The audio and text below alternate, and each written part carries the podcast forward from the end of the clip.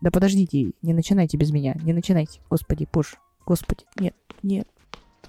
Сейчас подождем, пока она придет, может, наконец порядок наведет. Да тут я уже. Че у вас, где команда? На ретро только мы пришли, остальные отказались. Да, блядь, что за хуйня? В прошлый раз же договорились, опять 25. Ну что за хуйня? Чего сразу хуйня?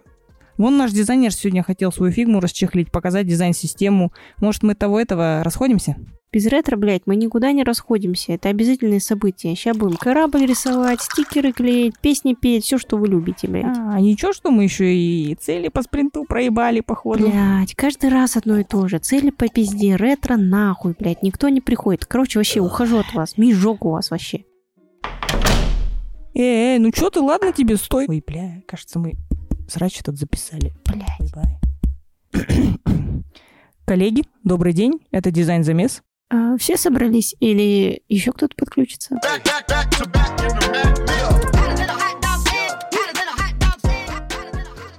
Сегодня у нас в гостях продукт онер с очень интересной историей, который пришел в управление продуктами через э, дизайн и продуктовое мышление. Давай, Яна, расскажи о себе. Да, привет. А, Меня зовут Ян. Сейчас я нахожусь на позиции продукт оунера В нее я пришел, ам, перешел с позиции руководителя направления развития цифровых продуктов. Я руководил а, кроссфункциональной а, службой а, дизайна, разработки и чего там только не было а, в большой компании 5000 плюс человек. Для Казахстана это большая компания. До этого я руководил э, направлением UX-дизайна в одном из казахстанских банков. До этого я был дизайнером много лет. В целом где-то около 10 лет опыта у меня дизайнерского такого. А, слушай, мы вот когда с тобой готовились э, на подкаст, мы с тобой обсуждали вопрос э, евангелизма и так далее, да, вот что любой как бы менеджер, там, head of UX, там, должен часть себя оставлять в э, организации для того, чтобы вообще что-то построить, то есть много себя дарить, так сказать.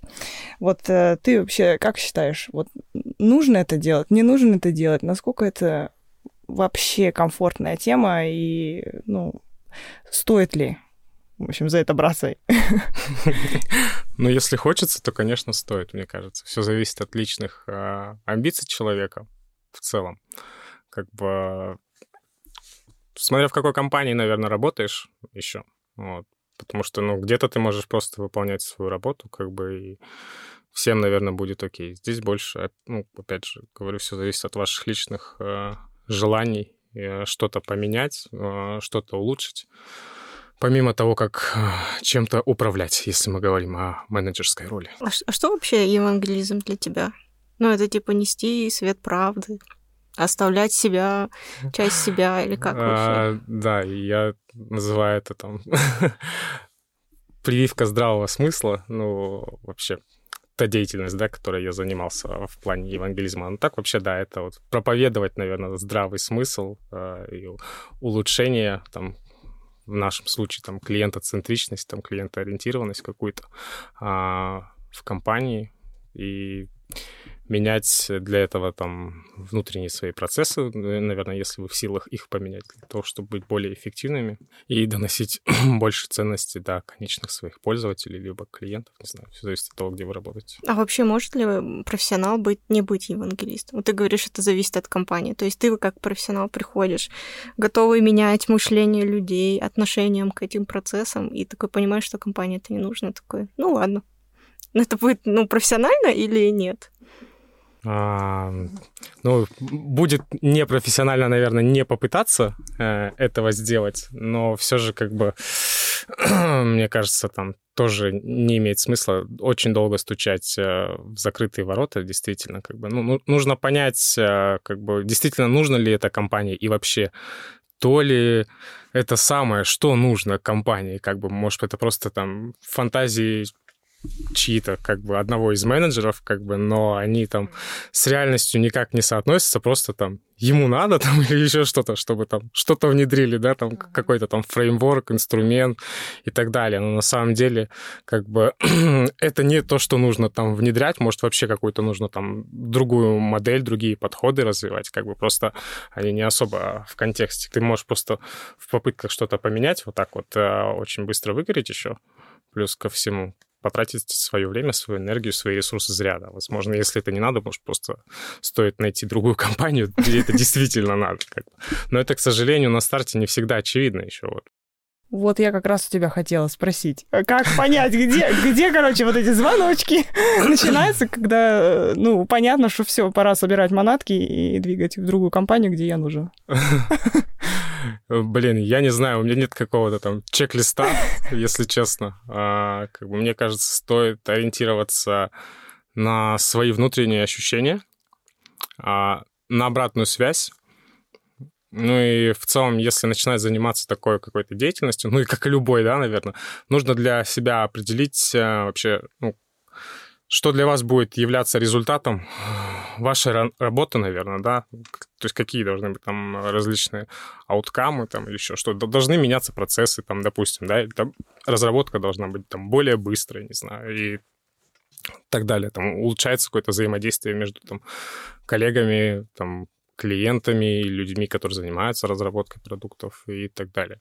Вот, то есть э, опять же говорю, нет никакого там чек-листа, нужно просто смотреть на ситуацию и слушать себя, очень важно, угу. и коллег, потому что, ну, коллеги тоже могут говорить, ты, ты такой классный, ты тут все так классно делаешь, как бы, просто потому что у них есть там какие-то свои цели там или комиты, которые им нужно закрывать, и ты как часть, э, реализовывающая эти цели или комиты, как mm-hmm. бы, и они поэтому заинтересованы в целом как бы оставить тебя в компании, как бы, но это такие тоже не очень экологичные манипуляции, скажем так, поэтому нужно уметь это вычислять, как бы, да. А ты, когда заходишь в компанию, ты для себя выставляешь какие-то вот эти чекпоинты? Ну, типа, вот, так, здесь вот это вот плохое, надо вот это потянуть, вот это потянуть, вот это потянуть. Ну, чтобы потом самому как-то замеряться. Двигаешься ты куда-то или нет? Да, обязательно. Ну вот сейчас, допустим, на новом месте работы, скажем так, и а, очень классно, что приходят люди просто с других функций, с других отделов, и они сами говорят, что у нас тут пожар, все плохо, короче, тут такие какие-то очень странные процессы. Блин. Давайте их вместе налаживать, как бы. Это портал ваты, мне кажется. Как будто бы звучит. Как, ну, как нет, не знаю. Ладно, посмотришь. Смотря как ты на это смотришь. Понятно, что сразу вскрывается очень много проблем. Угу. Но, с другой стороны, это говорит о том, что как бы и это ненормально, это не устраивает эти текущие процессы людей в компании, а другие службы, другие функции, как бы, и они хотят меняться. И это очень дорогого стоит на самом деле. Потому что не все как бы службы, функции, отделы, там, не знаю, какие-то, короче, там единицы людей готовы на перемены, и иногда ты вот можешь что-то менять там только в своей зоне ответственности, вот за, за что-то ответственность, эти процессы какие-то. Только ты там можешь что-то делать. А если ты пойдешь и говоришь там другим ребятам, типа, давайте там вместе поменяемся сейчас и будем вместе более эффективно, они могут тебе сказать, э, типа, не надо там со своим уставом в наш монастырь, мы тут без тебя все знаем, как бы, вот. И тогда, возможно, как бы в целом изменения в компании, как бы, ну, далеко не уедут, они там на вашем отделе и останутся, вот. А когда вот так вот приходят люди с других функций, и говорят, что тут плохо, тут неправильно, давайте все менять, как бы это хороший знак, ну, по крайней мере, для меня. Это значит, что люди открыты в целом к изменениям, и они хотят э, каких-то улучшений. И можно сразу договориться как бы на берегу о какой-то более эффективной а, работе, каких-то более эффективных моделях взаимодействия. Мне кажется, просто еще глубоко не нырнул. Там по-любому сидят такие люди в коричневых костюмах, которые говорят, «Э, не надо вот это вот сейчас ну ладно, это, это пока да. неизвестно еще. Ну, да, но мне кажется, в целом, как бы они просто есть везде. Ну да. То есть не надо слишком радужную картину, наверное. В любой компании, как бы, в целом, да. Здесь, наверное, все зависит от а, вашего там вертикального уровня, да, приближения к этим людям, ну, возможно, вы просто не взаимодействуете с ними, и вот это именно стейкхолдер менеджмент такого уровня, таких вот стейкхолдеров на себя просто забирает там а кто-то другой и фильтрует через себя. На самом деле это тоже достаточно важная задача, ну, таких уже более высоких руководителей, чтобы до вас не долетало то, что не должно долетать и не демотивировало лишний раз. Такой вопрос. Я вообще всегда считаю, что да, я прихожу в компанию, я сейчас буду что-то делать. Капец, там, типа, у меня энергия еще какая-то есть на входе. Какая-то, короче. Вот. И потом я начинаю как-то инициативничать, что-то фигачить, фигачить. А потом раз, и меня за эту инициативу по башке. А, вот что делать в таких случаях? Вот ты что делаешь обычно? Ну, я так не обжигался, по-моему, еще ни разу. Ну да, я тоже на старте как бы захожу, когда в компанию, перед тем, как начинать какие-то инициативы делать, э, я делаю такой аудит угу. своего рода, да, каких-то там процессов, э, ну и вообще даже такой зрелости, скажем так, угу. компании э, с точки зрения вот разработки продуктов, вообще осознанности, там, они понимают люди, что они вообще делают. Действительно, это продукты, может, это не продукт, может, это интерфейс, канал, как бы. Угу. А, вот. В целом, какими категориями они мыслят, э, как они измеряют э, свою работу и так далее. И после этого я уже только намечаю какие-то для себя активности и инициативы, которые буду делать. По рукам, когда бьют. Не знаю, не сталкивался с таким, э, если честно. Пока. Безунчик. Может быть, потому что он мужчина? Нет, я не думаю. Нет, я не думаю. Мне кажется, здесь э, как будто бы есть конфликт. Вот ты говоришь, ты пришел, сделал аудит, и потом делаешь э, какой-то чек-лист того, что ты будешь делать. А у шефа, который тебя нанимал, свой чек-лист того, что ты должен делать. Как вот из этого выруливать? Управлять ожиданиями, ну, понимать, э, что как бы важно и для компании, и это тоже нужно делать на самом деле. Поэтому я и говорю, что сначала аудит идет, а потом какой-то, да, там, план работ, э, скажем так, потому что нельзя там заниматься там на 100% э, каких-то там евангелизмом и так далее. Ну, нужно зарабатывать деньги, как бы делать продукты. А, вот, и у шефа, скорее всего, ну, как бы ожидания будут такие. Вот, очень важно просто с шефом договориться, что, ну, какие-то краткосрочные э, цели, задачи обсудить, вот, долгосрочные, как бы зафиксировать это все для себя, какой-то там свой бэклог, наверное, сделать, который там можно поделить, mm-hmm. условно говоря, задачи важные там для шефа, да, для меня, и потом через матрицу просто mm-hmm. это прогнать, ну, типа, насколько эта штука горячая, там, условно говоря, там, сколько она ценности приносит, там, срочно, не срочно, важно, не важно, как бы, и так далее. Вот.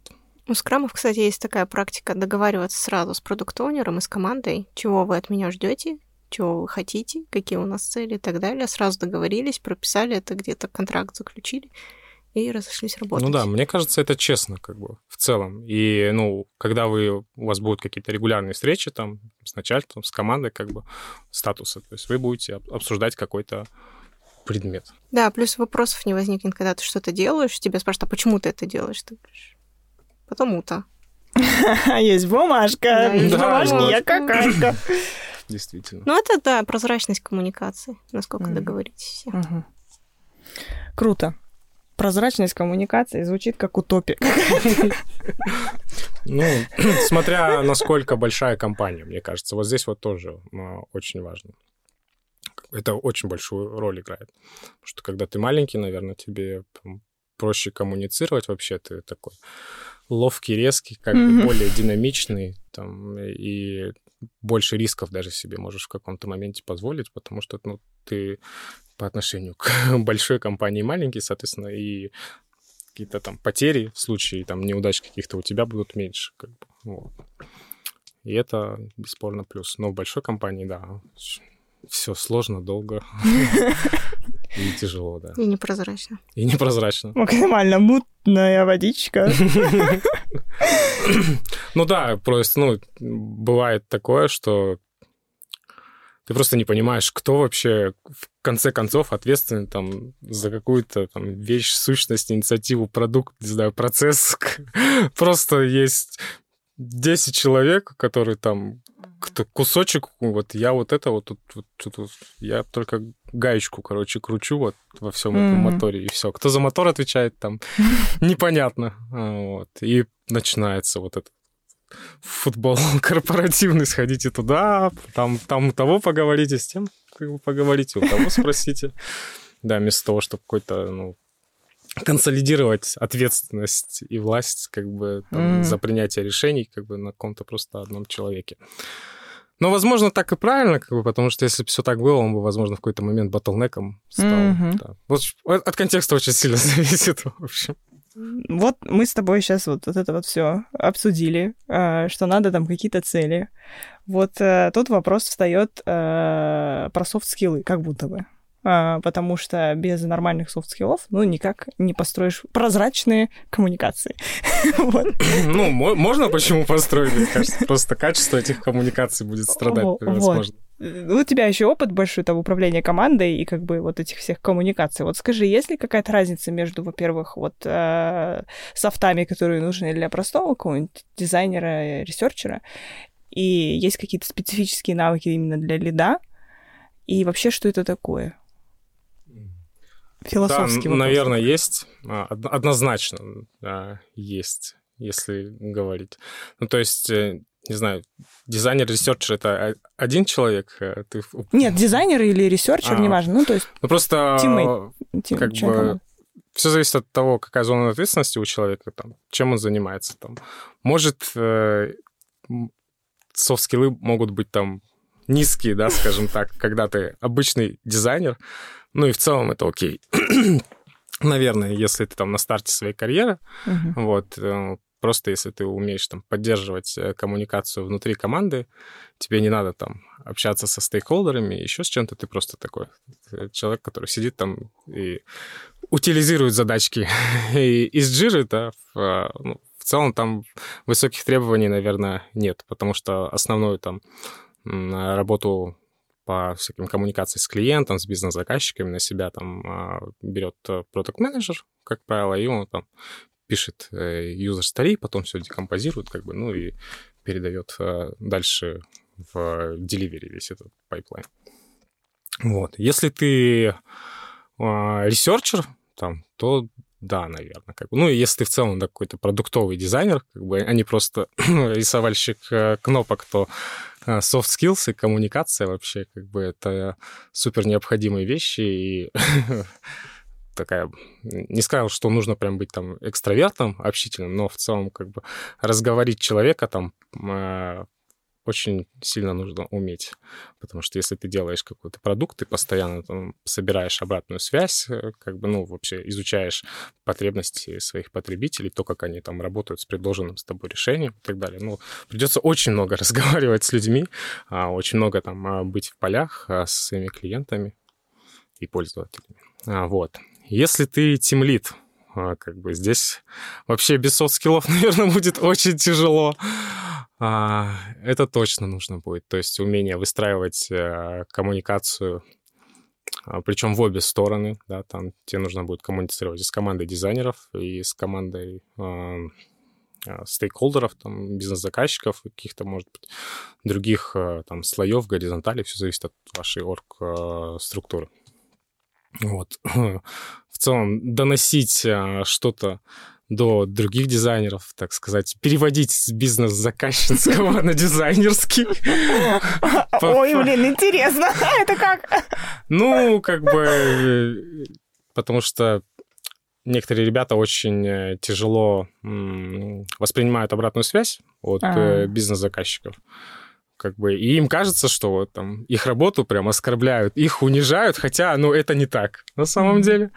А, бизнес-заказчик как бы в целом говорит э, достаточно адекватные вещи, просто он не может сказать там в силу незнания каких-то терминов, он не может сказать, блин, чувак, как бы все классно, работа классная, но вот здесь вот с точки зрения композиции у тебя просто огромная дыра, как бы, и хочется ее чем-то заполнить. И поэтому я прошу тебя сделать, как бы, баннер сюда или там шрифт побольше, условно говоря, mm-hmm. там что-то. Ну вот, он не может так выразиться, он говорит просто, давайте заголовки большие сделаем, или там давайте подвинем вот это вот э, сюда. Как бы дело просто в том, что как бы Ну да. с точки зрения композиции, как бы там fail э, был. И нужно это поправить там на самом деле. И не нужно прям так в штыки воспринимать, а, критику со стороны там э, бизнеса. Ну вот, потому что в целом он говорит релевантные вещи, там действительно как бы есть над чем поработать.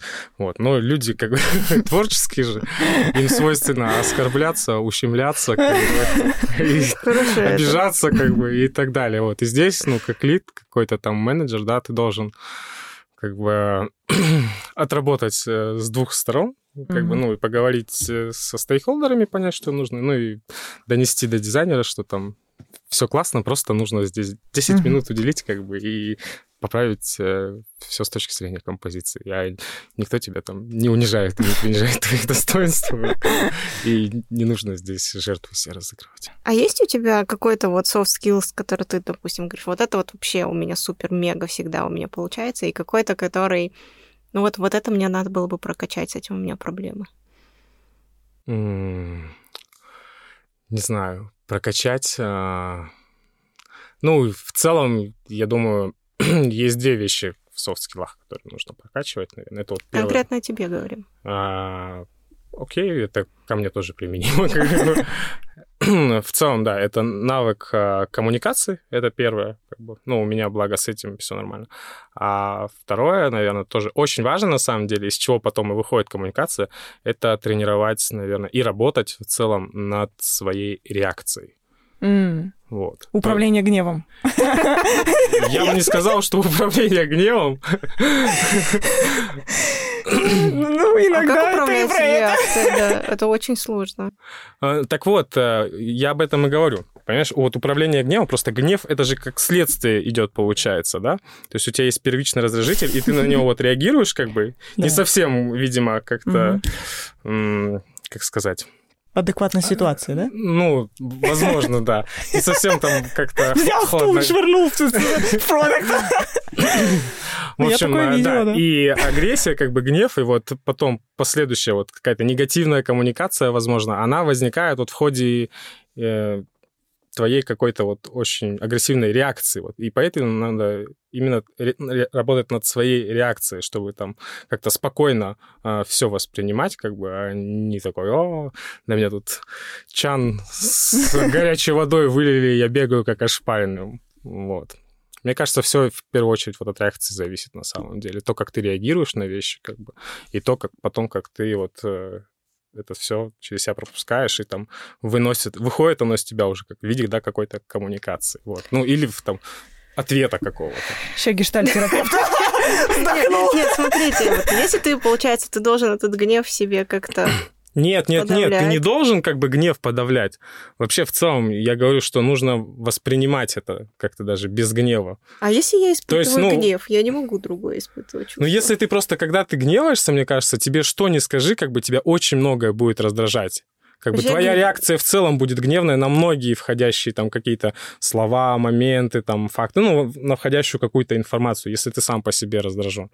Как бы поэтому... Иногда гнев может возникать, когда нарушают твои какие-то личные границы, или ты Мгм. чувствуешь, что ты находишься в опасности, или еще что-то. То есть гнев это тоже сигнал о том, что что-то идет не так. И, может Ну, быть, стоит погневаться. Ну, но нужен ре- реактивный ответ, как будто бы. Иначе тебя не услышат. Разве такого не бывает? Ну, наверное, конечно, бывает. Все зависит от ситуации, опять же. То есть, короче, софт-скиллы — это про умение быть удобным. Я бы не сказал, что это про имение, б- ну, умение Или про удобно, от- отстаивать свои позиции, как бы, и это тоже нормально, и это тоже не всем понравится, условно говоря. И реакция не всех людей будет там спокойной, адекватной. Да, я помню наши переговоры э, с agile-коучами по поводу дизайн-процесса. Что они вон там наговорили, господи. Да много чего было там. Все смешалось в Это коне это была просто гибкость против гибкости, как бы. Да, пчелы против меда. Да, пчелы против меда, это действительно были. просто. Да. Окей. А. В целом понятно. То есть нужно по ситуации там не орать лишний раз, а сначала проанализировать, потом орать. Просто, короче, Если нужно орать, то Да. как бы да, но в целом как бы стараться эм, Без анализа не орать. Э, Да, без анализа не орать, возможно, не отвечать так быстро, ну, действительно, как бы дать себе время на подумать вообще в целом. Это нормально, на самом деле. Просто раньше я тоже э, там, не то чтобы борщил, прям ну, злоупотреблял иногда, скажем так, да, какими-то импульсивными э, ответами и выпадами, но со временем Повзрослел. Повзрослел, да, сходил в военкомат. Что там с тобой сделали? Ну, там у меня был просто очень интересный разговор э, с психологом. Она меня просила объяснить значение нескольких фраз. Ну, то, как я воспринимаю это, то, как я думаю, угу. о чем это, какой смысл у какого-то конкретного высказывания. Вот, и она мне как бы, да, озвучила конкретную фразу и попросила меня озвучить как бы мои мысли относительно этого. А, я озвучил в целом, как бы, потому что, ну, все, я такой думаю, все на поверхности, как бы, все угу. и так понятно, о чем это. Она сказала, а теперь сядь, вот, подумай две минуты и скажи, типа.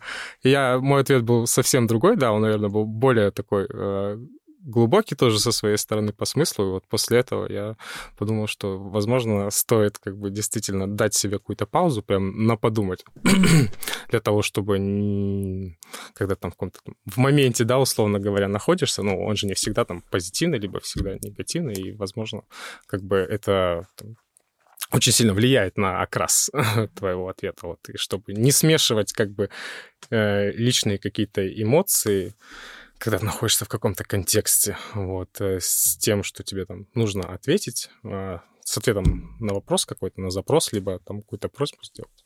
Вот, э, я решил давать себе время на подумать. И как бы мне казалось, что со стороны это, наверное, очень странно выглядит, когда мне задают вопрос, я такой, сейчас, подождите, две минуты, как бы мне нужно подумать, я не могу так сразу ответить.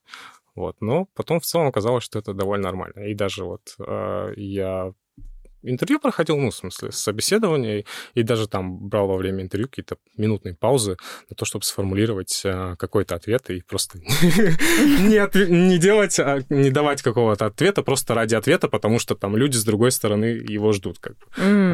Вот. Какая эффективная сессия у психолога в военкомате. Ты выходишь в годах терапии на военкомат. Такие бабки еще платишь, а когда можно просто в военкомат бесплатно сходить. А там бесплатно, да. То есть ты недосмотр проходишь, там зубы посмотрят, посмотрят, что ты с суставами, психолог тебе как бы там нагрузит. Давление померить. Да, давление померить, сердце уже рост измерят, вес как бы, и такой лайф-коуч у тебя будет какой-то. Первый раз жалею, что я не мужик. Ладно, что не первый. Так, ты хочешь поговорить об этом? Я на следующей неделе там схожу. Не военкомат, а Ну, в свой военкомат. Хорошо, а как вот измерить э, результат своей работы тем лидом? Ну вот, хорошо, мы поняли, когда ты заходишь в компанию, делаешь какой-то чек-лист, потом по нему двигаешься. А когда ты начинаешь именно с командой работать, ты, ну, такая же схема или... Да. А, вот предыдущий опыт у меня был такой прикольный на самом деле. То есть э, я перед тем, как, допустим, заходить в команду, в целом в компанию, да, такой КСДФ провел, можно сказать, э, сотрудников, э, в том числе членов э, команды, которые мне придется там руководить mm-hmm. Mm-hmm. впоследствии, то есть узнал о каких-то там проблемах, э, об их болях, ну и в целом как бы на, пришел на работу уже с планом действий, мне кажется, я первый раз и пока что единственный раз, э, когда я так делал, я пришел на финальное интервью, короче, там, стратегия 20 слайдов, как я улучшу вашу жизнь. Тони Робинс. А, блин. Типа такого. Короче, а, вот. Ну и как бы у людей просто, как и у компаний, да, есть какие-то сложности при работе, они возникают. А, в целом, ну и ты как, наверное, как их менеджер, как руководитель, лид, а, должен работать над тем, чтобы как бы их не стало, ну, либо их стало минимум в целом, того, чтобы а, у тебя было, был, наверное, ну, низкий отток, либо вообще не было. А, как бы в целом вовлеченность команды должна быть высокая в общие какие-то ваши командные активности, не знаю, там, процессы, там, whatever, не знаю, что вы там придумаете со своей командой делать, да, как там их хороводить, условно говоря. Тоже зависит от контекста. вот. Э, ну и в целом, как бы по вантуванам а, тоже можно понять, что хорошо ли что-то, либо нет. Потому что, ну, когда у тебя есть регулярные встречи со своими сотрудниками, и личные, и командные, как бы, ну, такие вещи очень легко отслеживать, на самом деле. Как правило, ну, на встречах один на один э, люди часто говорят, как бы, что им не нравится, и все. А как часто ты проводишь ван У меня в этом плане индивидуальный подход, на самом деле. А, вот. Все зависит от персонали здесь очень сильно. То есть э, опять же, ну, на какое-то состояние человека нужно смотреть. Бывает, что в какой-то момент, ну, там, нужно больше с ним контактировать, как бы ты понимаешь, что он в каком-то... Сам зат... Да, он в затруднительном положении сейчас в каком-то находится. Вот, и ты как бы проактивно там можешь там хоть, хоть каждую неделю, как бы, если он ходит в офис, можешь там каждый день ходить с ним, кофе, условно говоря, пить. Так, в целом, а, раз в две недели там раз в месяц, как бы, ну, все зависит от человека. Если он в целом сам по себе счастливый, как бы хэппи, его все устраивает, он всем доволен, у него там интересный проект, классная команда, условно говоря, а он там в комфорте от э, тех вознаграждений, которые там, платит ему компания, то, ну, с таким в целом можно как бы там раз в месяц, а, ну, и то там, наверное, будете обсуждать моменты больше личного какого-то его профессионального развития, мне кажется. Вот. А как ты готовишься? У тебя какой-то список вопросов ли есть, или ты просто ну, там, да. интуитивно? У меня есть э, как бы такой скрипт э, интервью, можно сказать, да, который там... В целом мне просто важно понять, вот, ну, действительно, вот эти вот основные аспекты. Все ли в порядке там у человека, ну, в целом, как бы, в личной жизни его? А, все ли окей в команде? Все ли, ну, окей ему с тем, что он делает, нравится ли ему продукт, как бы, все ли окей там с бизнес-заказчиками, там, окей ли он там с тем, сколько он э, получает денег, вот, ну и как бы что можно вообще сделать, чтобы было вообще еще супер, как бы. У тебя бывали вот. случаи, когда вот ты говоришь про личную жизнь, спрашиваешь, потом такой, кого-то просто триггернуло, и там слезы. Блин, у меня личная жизнь говно, и меня там бросили на... на... Слезы, плач, страдания. Не было?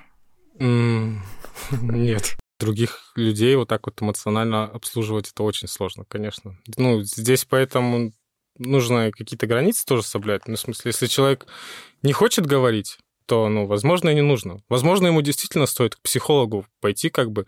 Там, и... тем более, есть уже один в военкомате. Да. Проверен. Может, ему просто в военкомат надо сходить, как бы, на проверку, действительно. Я, блин, лайфхак просто, да?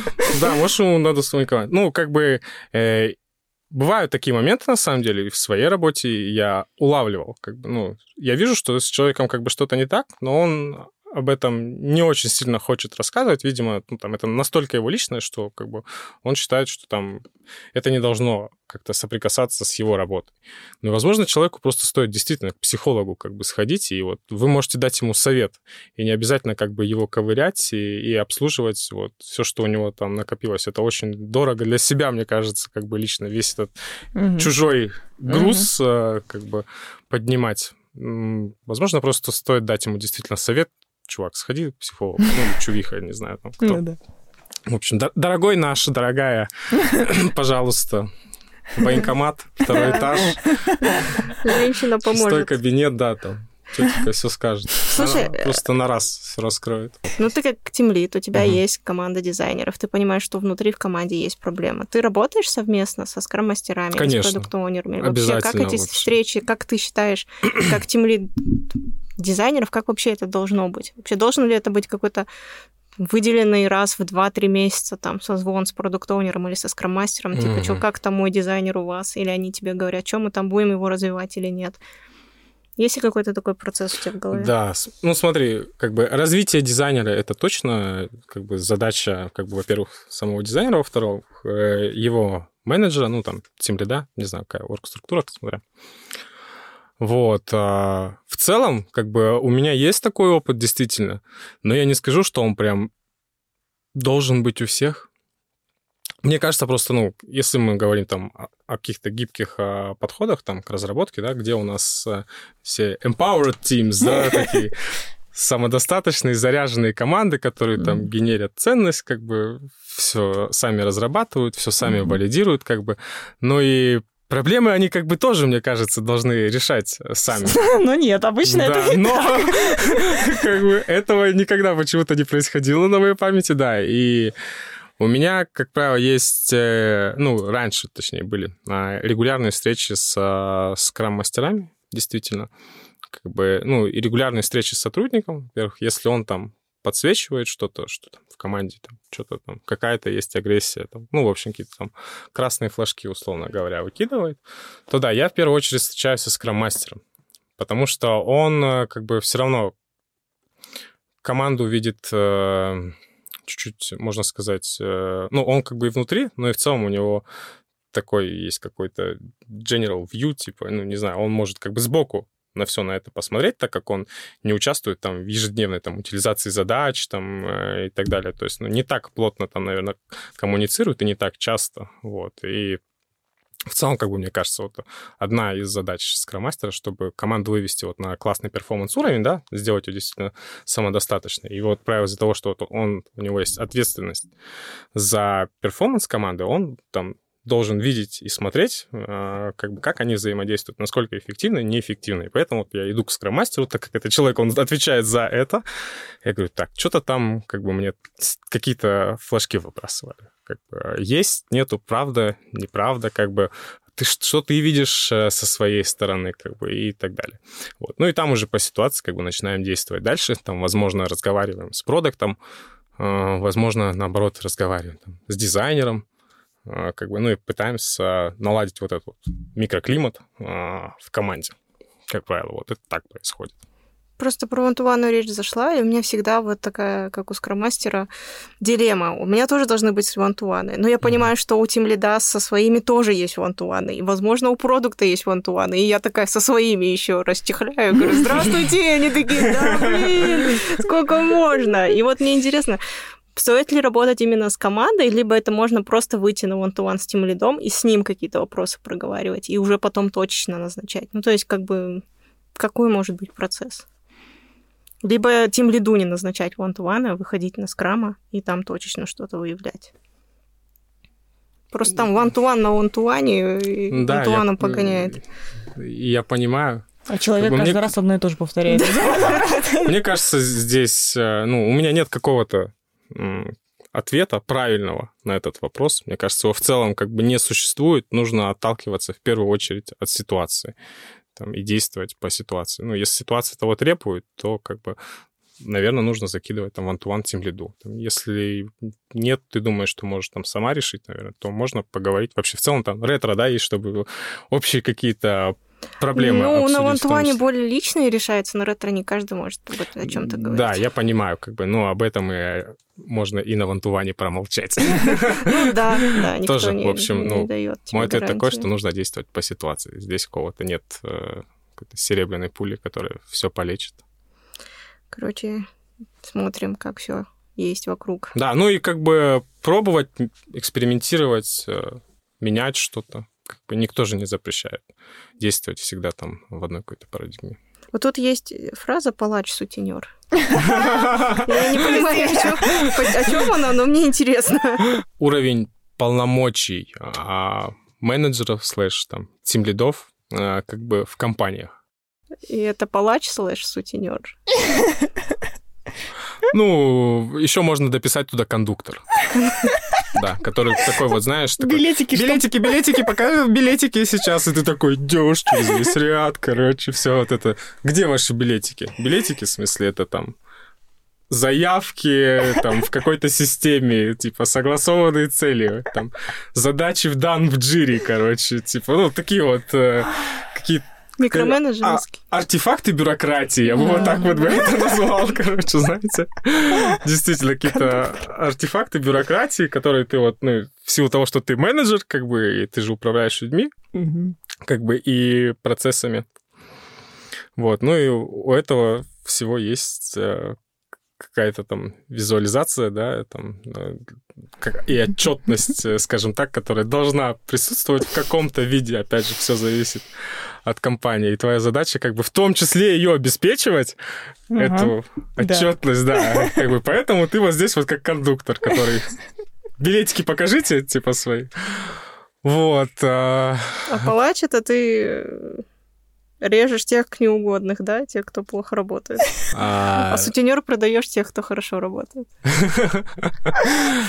Правильно я понимаю? Не совсем. Те, кто плохо продает... а, то- sorry, Плохо продаем. Э, Те, кто плохо работает, тоже иногда продают, как бы приходят. Ну, это последнее, возьмите. Типа, Что у меня больше нет другого. За полцены отдам. Только сейчас, да, со скидкой. Сразу представила рынок такой средневековый. Стоит Ян такой, у него вот эти в хламидах такие людишки, дизайнеры, короче. У меня дизайнер вот здесь вот. Да нет, И на продукты зубы смотрят.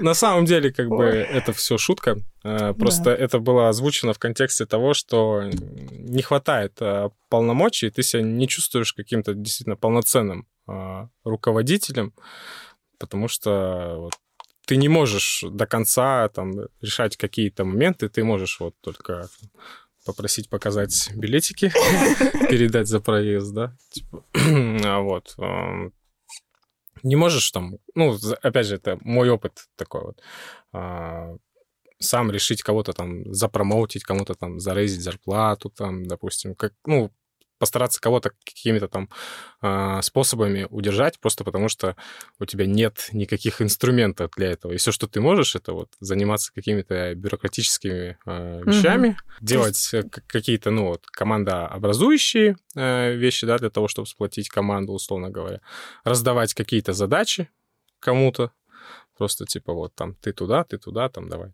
ты то возьмешь, условно говоря. Но в целом не быть способным в полной мере, а выполнять как бы свою миссию, да, свои какие-то, воплощать свои амбиции, а, в том числе по работе а, с командой, ну и в целом не быть каким-то полноценным а, руководителем. Вот, только действительно какой-то как больше трафик-менеджер, что-то такое. Ты работаешь, просто там на тебя там Операционка. Оп- Операционку, да, просто всю там, раскидываешь, условно говоря. И, ну, либо сам ее утилизируешь, да, но при этом как бы на многие вещи все еще не можешь а, повлиять, и это не очень прикольно. Мне кажется, вот это прямо вот прямой путь к выгоранию. Вот для такого человека вот... э, Ну, если ты там болеешь за свою работу, за людей в целом, за результат, то да. Если ты там как-то приходишь с 9 до 6, как бы, то, возможно, это для тебя идеальный сценарий. Типа, «А, вообще не париться чуть. Ну, сори, я не могу тебе там поднять зарплату, ту, или выбить зарплату, которую ты заслуживаешь. Ну, э, я этого не делаю, все. Типа, все вопросы там куда-нибудь туда не нравятся, типа, ну, сори. Я на следующем совете обязательно спрошу. Типа, вы ищете играющего тренера или палача сутенера? Слэш-кондуктор. Кондуктора. Палач, сутенер, кондуктор, да. Ничего, круто, круто. Мы хотели немножко раскопать тему про продуктовое мышление у дизайнеров, и не только у дизайнеров, да, у всех, по идее, в продуктовых компаниях, наверное, должно быть какое-то продуктовое это там мышление. Да, Вот. хотелось бы. Да, хотелось бы. Вот. И вот у меня, если честно, вот у самой, я почему этот вопрос очень сильно хочу поднять, потому что есть ощущение, что как будто бы оно нафиг не надо. Но вот прямо именно в том понимании, в котором его вот мы сейчас э, видим там, да, у- вот там всякие вот эти каздевы, жопстубиданы из потребностей, непотребностей, потом, значит, что-то юнит-экономику посчитать туда-сюда, вот это все поделать, и как будто бы там какие-то цели будут. А вот у меня сейчас складывается впечатление, что просто все ебашат на один какой-нибудь KPI условный, и пофиг, как они, что делают, вообще плевать. И там вот нету вот этого щупания продукта, работы с ним. И как будто бы это мешает. Вот, э, на- на- надо вообще развивать, вот, например, вот это самое продуктовое мышление? Или не надо нафиг? Надо развивать э, где? В себе или в компании? Вот, э, допустим... э, В себе однозначно надо. Да, хорошо, в себе. Вот ты развил в себе, пришел в компанию. Что дальше? А там, а там, э, в общем, короче, такой линейный менеджмент, жесткий Ну, KPI. может быть, это не совсем плохо, как бы. Ну, Ну, вот может я быть, э, для той компании, с которой вы пришли, эта модель как бы окей. Так вот я и спрашиваю, вот э, Ну, то есть ты прокачалась, э, стала лучше в каких-то вещах понимать, да? Но теоретически, как минимум, как бы ты увеличила свою стоимость. Мгм. Хотя бы. А Ну, вот это неизвестно. Ну, как бы, по-моему, все известно. Нормально. Не-не, смотри, я про то, что, допустим... Да, да, не в текущей компании, но на Ага. рынке. А, ну вот, наверное, вот, так как, как правильно. минимум. Вот так правильно, Да, наверное. ты у- уже увеличила как бы свою ценность как э, сотрудника тем, что там ста- становишься более там T-shaped, там X-shaped. Да, да, вот- да, да, да. И другие вот эти вот все акробатические трюки, связанные с английским алфавитом. Вот. А про то, нужно ли это развивать в компании, и э, там, может, это может быть мешать, может быть, да, может не стоит вообще. Ну, как бы все зависит от компании, на самом деле. Где-то окей. Ну, в смысле, если это вот классический какой-то, ну, вот, а, ран Мгм. обычный, то есть, ну, операционка, возможно, да, да, там действительно, ну, там KPI, как бы никаких экспериментов, никаких там продуктовых подходов, ну, как бы четкая, понятная задача, что там экспериментировать, там просто нужно взять и сделать так, и достигнуть такого-то результата, как бы. И все люди там знают, уже там сто лет делают, что такой-то результат достигается там такими-то, такими-то там методами, упражнениями, столько-то там подходов нужно сделать, условно говоря, там 10 раз а, отжаться, как бы, и все. Ну, просто я сейчас супер утрирую. И, возможно, действительно там не нужно развивать никакого продуктового подхода. И это будет нормально. Вот я, меня что беспокоит-то? Вот э, мы сейчас все работаем вот в таких вот компаниях, которые крупные, да, в которых как-то как будто бы, да, вот эти все скрамы, аджайлы, вот это все. А выглядит оно как просто банальное производство печенек. Ну, типа вот там, где продуктовое мышление, ну вот, ну не надо. Даже вот такие компании, которые штампуют печеньки, как бы они тоже нуждаются в изменениях, просто, ну, возможно, там не в таких, которые там везде происходят. Мы вот э, в четверг встречались с моим шефом, который у меня, с моим бывшим шефом, который был у меня руководителем в 2017 и немножко в 2018 году. Мы сидели с ним вечером, пили пиво, и вот э, он недавно покинул компанию, с которой мы вместе с ним э, работали. Ну, как недавно уже, нормально. В конце прошлого года, получается. Вот, и он вспоминал, ну, мы с ним обсуждали э, вот ситуацию в компании перед тем, как я из нее уходил в целом. Э, И он очень прикольную вещь, как бы вспомнил. Он говорит, типа, мы, помнишь, тебе зарплату, говорит, поднимали, типа, в 2018 году был рейс.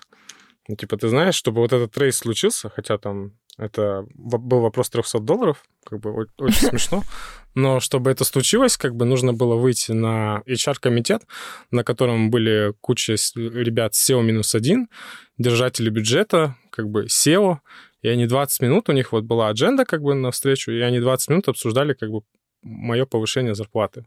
Вот таким вот составом. Какого-то обычного middle дизайнера в компании, с которому, типа, надо зарейзить 300 баксов, потому что есть офер от другой конторы, типа, и вот он может уйти.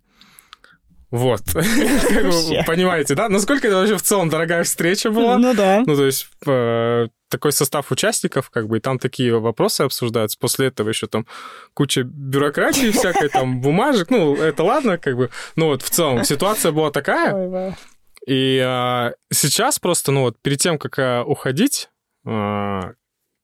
я подавал рейс там, ну, своим ребятам, некоторым кого-то переводил там на другие позиции, ну, и в целом был такой массовый, как бы, пересмотр зарплат, и он как бы уже не первый, и сейчас в целом это очень быстро происходит на массу людей, да, вот, а тогда просто вот, чтобы мне одному там зарезить э, 300 баксов, вот такие вот телодвижения надо было делать. И хотя, как бы, ну, компания тоже можно сказать, что сама по себе достаточно простой и примитивный продукт, э, как бы поставляет на рынок, но тем не менее, как бы видите, э, какие были процессы раньше, как бы и как это сейчас происходит все это, и ну, сказать, что никакие их изменений делать там не нужно, как бы, ну, это было бы ошибкой, наверное. Это очень классно, что они там случились, как бы, вот на таких вот вещах даже, вот на чисто процессовых каких-то можно эффект заметить вот на таком вот а, отрезке времени, каком-то пятилетнем.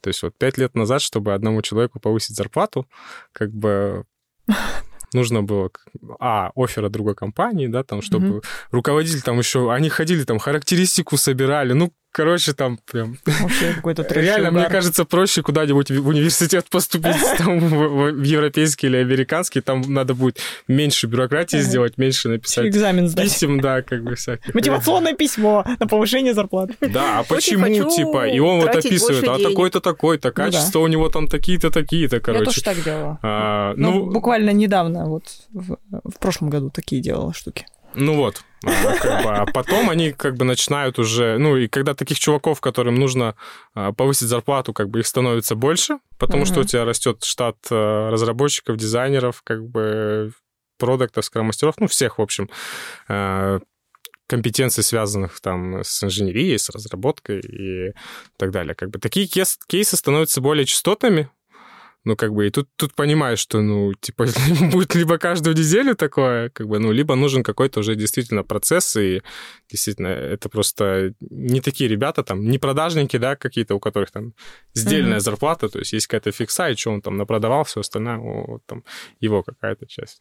Потому что есть рынок, как бы, рынок со своей стороны тоже еще рост и давление оказывает, кто-то демпингует в зарплатах, ну, короче, кому-то там нужнее твои разработчики и важнее, чем тебе самому, получается, что ли, нет, и приходится, как бы, ну, делать какие-то изменения в процессах, как бы, вот. Это не совсем, конечно, про продуктовый подход, но я к тому, что в целом, как бы, изменения в компаниях э, нужны, э, важны и, наверное, должны быть всегда, мне кажется. Ну, это процессный. А вот именно продуктовый подход, вот он нужен всем или не нужен? Или бывает, что вот он, ну, тоже вот по состоянию нужно смотреть, что за продукт, как они вообще хотят дальше развиваться. А, Ну да, конечно, нужно отталкиваться от компании в целом того, что, что она производит, а, выпускает на рынок. Как бы, ну, лишним, наверное, точно не будет. Как бы, ну, важен здравый смысл, в общем, всегда, мне Мгм. кажется. Ну, то есть не, не, не- случится ничего плохого, если у тебя там люди будут знать, что такое там продуктовый подход, что там нужно как-то измерять, там, планировать все это, валидировать а, и так далее, как бы. Просто нужно четко понимать, э, когда стоит, а когда не стоит его применять. Ну, это вот в целом, как, э, не знаю, я всегда аналогию привожу с э, моделью Киневина. Мгм. Вот, то есть есть области неопределенности, как бы, и если, ну, какая-то степень неопределенности, она уже выше средней, то там стоит какие-то да, эксперименты делать. Если в целом все понятно, и там чистый run, ну, как бы чистая Мгм. операционка, ну, двигайтесь вперед. Главное просто осознавать это, наверное, а не просто делать там какие-то fashion-фреймворки внедрять, как бы, и все такое ради того, чтобы потом просто написать где-то там на LinkedIn и так далее. Хотя, ну, я видел как бы такие прецеденты, когда это действительно вредило. На самом деле, ну, не нужно было делать, нужно было там перестраивать э, модель работы, но вот из-за того, что. Продуктовый подход как-то что-то не вяжется здесь, вот. Страдали компании немножко. Просто еще дело в том, что, как говорится, это в родном отечестве пророков не ищут, в общем. М, То есть, ну, ты можешь бегать там, о, говорить всем, пытаться там донести свою мысль, но тебя просто никто не будет воспринимать. А придет какой-нибудь чувак э, за много денег, примерно месячный твой оклад он заработает за час. Вот. Да, вот это прям обидно всегда. Ты и, ходил и скажет то же самое, Да. как бы. Э, Много раз так было. Да, да. Да, ну это вот данность, как бы, я, я понимаю в целом, как бы, почему так происходит, ну, когда ты пытаешься до, до топ-менеджмента донести. Мгм. И иногда даже этим можно воспользоваться, на самом деле, если есть бюджет, как бы, ты понимаешь, что тебя не слушают, ты такой, ну, ладно, давайте, типа, вот, Мгм, чувака мгм. позовем, условно говоря. Просто встречаешься с этим консультантом, как бы обсуждаешь э, весь контент, ты говоришь, что мне нужно там, типа, сделать, там, донести там то-то, то-то, вот внедрить там то-то, то-то, условно говоря. Вот у меня есть для этого такие вот инструменты я хочу были там, что, и так далее. И все, и, конечно, там, ну, дизайните какую-то там сессию, условно говоря, дизайните контент, как правило. Вот, и потом он все вот это вот красиво М, а, Упаковываешь. упаковывает, да, и, и, и продает, э, да. Да. Топ-менеджеры они такие, у, как классно. Все, давайте все так теперь будем работать. То есть вообще эта задача м, про- как сказать, продать продуктовое мышление и вообще распространить в компании, это тим лида, но если тим лид не справляется, то нужно какого-то там внешнего консультанта подключать. Ну, вообще, это задача тим лида или кто конкретно за это отвечает? За то, чтобы люди да. думали, что продуктовый подход это не просто обзвонить кастомеров и позвать их на ревью и такие. Ну, мне кажется, если мы говорим про евангелизм, то это угу. задача всех тех, кому это не безразлично. Ну вот ты как приходишь в компанию, у них еще этого нет. Они тебя позвали, угу. говорят, мы хотим, вообще не знаем, что делать, помоги. Ты будешь Ну, если делать? для стоп-менеджмента я бы, конечно, если есть бюджет, я бы пригласил кого-то угу. на самом деле. А, вот. А для ну, middle менеджмента уже и какого-то там персонала своего уровня, там, либо ниже, и, ну, уже можно самим все делать. В целом, я бы нашел еще просто парочку таких же там евангелистов или тех, кто хочет в этом там прокачи, прокачаться. Как-то я бы инвестировал в них а, сначала до какого-то хорошего уровня, а, чтобы они помогали потом как бы все это распространять. А как это вообще выглядит? Ну, то есть как вы доносите до среднего менеджмента? Ну, как правило, это какие-то совместные рабочие сессии, тренинги, игры, даже, возможно, иногда. Ну, я имею в виду, какой-то это интерактив. Дизайн-спринты какие-нибудь. А, да, ну это какой-то интерактив а, с вовлечением а, стейкхолдеров. Вот я, я бы так это назвал. Можно, да, гемба, а, совместные интервью, как бы, вот, я говорю, можно, опять же, в игры какие-то поиграть, чтобы объяснить им какие-то механики, какие-то ценности этого, там, того же самого продуктового подхода, ну, просто там в мира, условно говоря, тоже можно что-нибудь посмотреть, какой-нибудь фейковый кейс там на юнит экономики, попробовать потом на основе этого поприоритизировать их, заставить, короче. Чтобы они, чтобы они поняли, что не все так, как они думают, короче, вот э, куда-то их вытеснуть э, за их э, точку зрения, как бы показать это с другой стороны. Вот. В общем, какое-то взаимодействие со стейкхолдерами, ну, вот с менеджментом непосредственно, ну, с тем, кого хочешь погрузить в это Короче, все как со скрамом. Ну, а, а мне кажется, это, это любое такое... просто в целом, да, совсем а, так.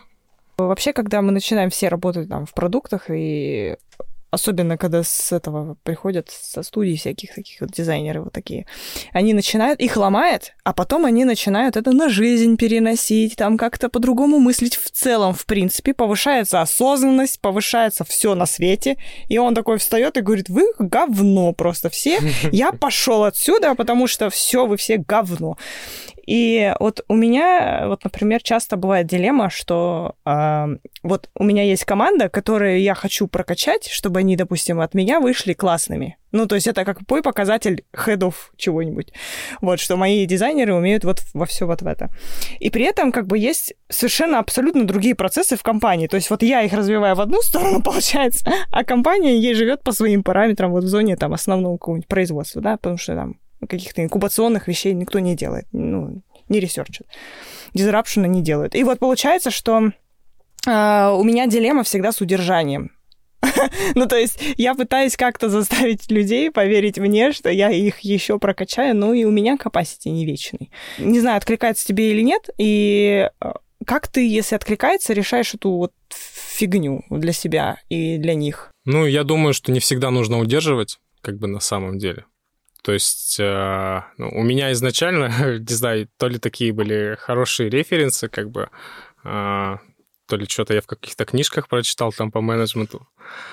Но для меня как бы менеджер, вот, руководитель, э, лидер, да, скажем так, он ответственен там за счастье своих подчиненных, вот в каком-то смысле, да, в том, чтобы, ну, за карьерное точно какое-то, а, вот. Поэтому если для человека будет лучше покинуть компанию, на самом деле, ну, я даже, возможно, поддержу его, потому что, ну, со мной было так же.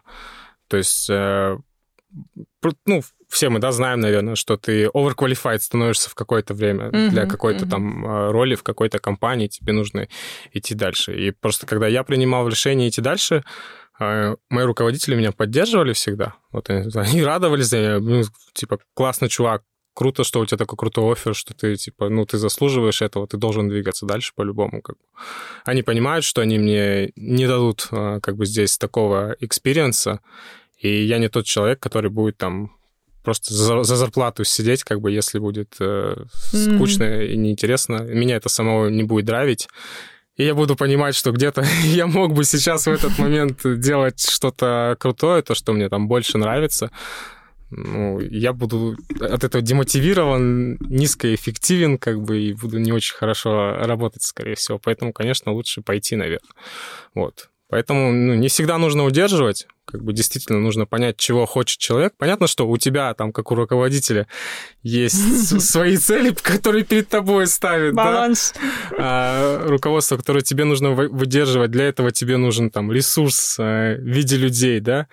Но просто даже чисто с человеческой точки зрения, как бы, ну, если ты понимаешь, что человеку будет лучше, как бы, ну, пусть идет, конечно, развивается. Он молодец, что как бы в целом принять решение это сделать, это тоже очень много сил на это надо, потому что не все могут, кто-то сидит просто, кто-то вот сидит и не развивается, допустим. Вообще вот в зоне комфорта, типа, классно там, 4 года там или по несколько, по 7 лет, по 10 лет вот могут на одном месте сидеть и да. делать одни и те же задачи, как бы ходить на работу, и им будет окей. И, ну, вот я бы не хотел, чтобы в моей команде были такие люди на самом деле.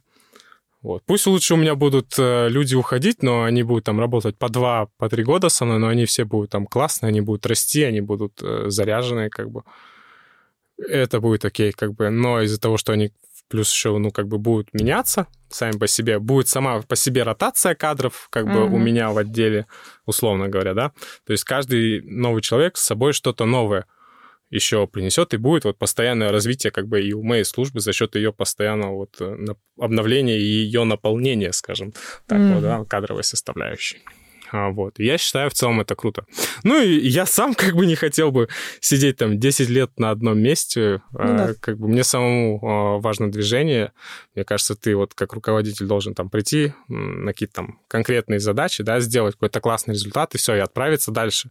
Не надо сидеть там и просто паразитировать на том, что ты один раз там когда-то что-то сделал там и так далее. Ну, ты либо постоянно какая-то у тебя движуха идет, но если ты видишь, что ее уже нет, как бы, ну, мне кажется, если у тебя в целом там в жизни как бы все хорошо, да, нет никаких проблем в данный момент, mm-hmm. то, пожалуйста, встань и иди дальше, как бы, и дай возможность другим при этом еще развиваться. То есть, если руководитель уходит, это всегда чей-то промоушен, как бы, mm-hmm. как минимум, да, mm-hmm. и, а, иногда и нескольких людей, как бы, кого-то там на тем лида, кого-то там на руководителя поставят, это всегда какой-то вертикальный рост, как бы, вот, и ты такой вот молодец должен прийти, как бы, все процессы настроить, условно говоря, все сделать, людей прокачать, и оставить еще для них э, вот какое-то место, чтобы они еще и выросли, как бы, и отправиться дальше заниматься uh-huh. какими-то своими другими делами, там, э, руководить чем-то другим, там, не знаю, развивать каких-то других людей и так далее.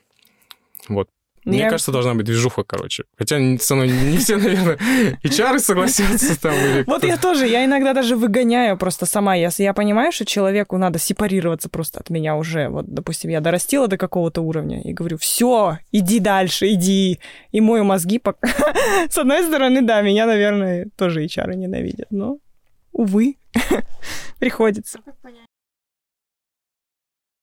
это сложный момент, это у каждого индивидуально происходит. Я просто понимаю, что если я, допустим, не могу дать человеку какой-то еще буст, такой, который ему сейчас нужен. А, или у меня нет на это силы, либо я понимаю, что не могу, или компетенции моих тоже может быть недостаточно а, в каком-то моменте. Например, если я понимаю, что человек больше в графический дизайн развивается, или в 3D, или в motion, я не могу здесь ему помочь, и понимаю, что его можно просто портануть. А, и не буду я вот за, за это браться. Ну, я, я лично для себя так решила, что мне а, проще, допустим, а, немножко сузить себе воронку вот в плане там а, скиллов, потому что меня не хватает. То есть э, я, когда занимаюсь вот этими всеми кондукторскими задачами, я, я правда реально не могу потом найти в себе силы какой-то, допустим, не знаю, творческое мышление развивать и так далее. Или я просто уже выгорела, например. И понимаю, что для этого человека конкретно я не могу дать чего-то кон- конкретно прям качественного буста. Я, конечно, могу отправить его к ментору, к еще кому-нибудь и при этом пытаться там что-то сама сделать, но я предпочитаю, чтобы человек общался с разными лидерами мнений, да, с разными специалистами для того, чтобы понять, что для него ближе. И здесь вот э, в какой-то момент ребенки вырастают, все равно, хочешь ты этого или нет, и ты такой, окей, э, или, допустим, я понимаю, что позиций для такого человека, вот он уже вырос, для него уже нету этой позиции больше. Я ее занимаю, условно говоря, да, или кто-то еще. И я понимаю, чувак, тебе надо идти дальше, потому что вот здесь все занято. Иди ищись дальше. То есть кейсы разные, как бы все. Э, конечно, тут ответа четкого нету. Бывает, что это просто нужно зарефрешить команду. То есть вот я понимаю, что есть какой-то костяк команды, и нужна свежая кровь просто просто свежайшее, вот свежее мясо, чтобы пришло, и чтобы можно вот как этих вот из Стартрека краснорубашечников, короче, бросать на что-то свежее. Вот, и вот это, это все разные абсолютно цели для этого. И можно кого-то, да, э, промоутить, кого-то в жертву приносить. Короче, там в зависимости от того, какие Бывает сутенёк, параметры. короче, ну, да. да, вот. Блин, это очень четкое, четкое описание. Да.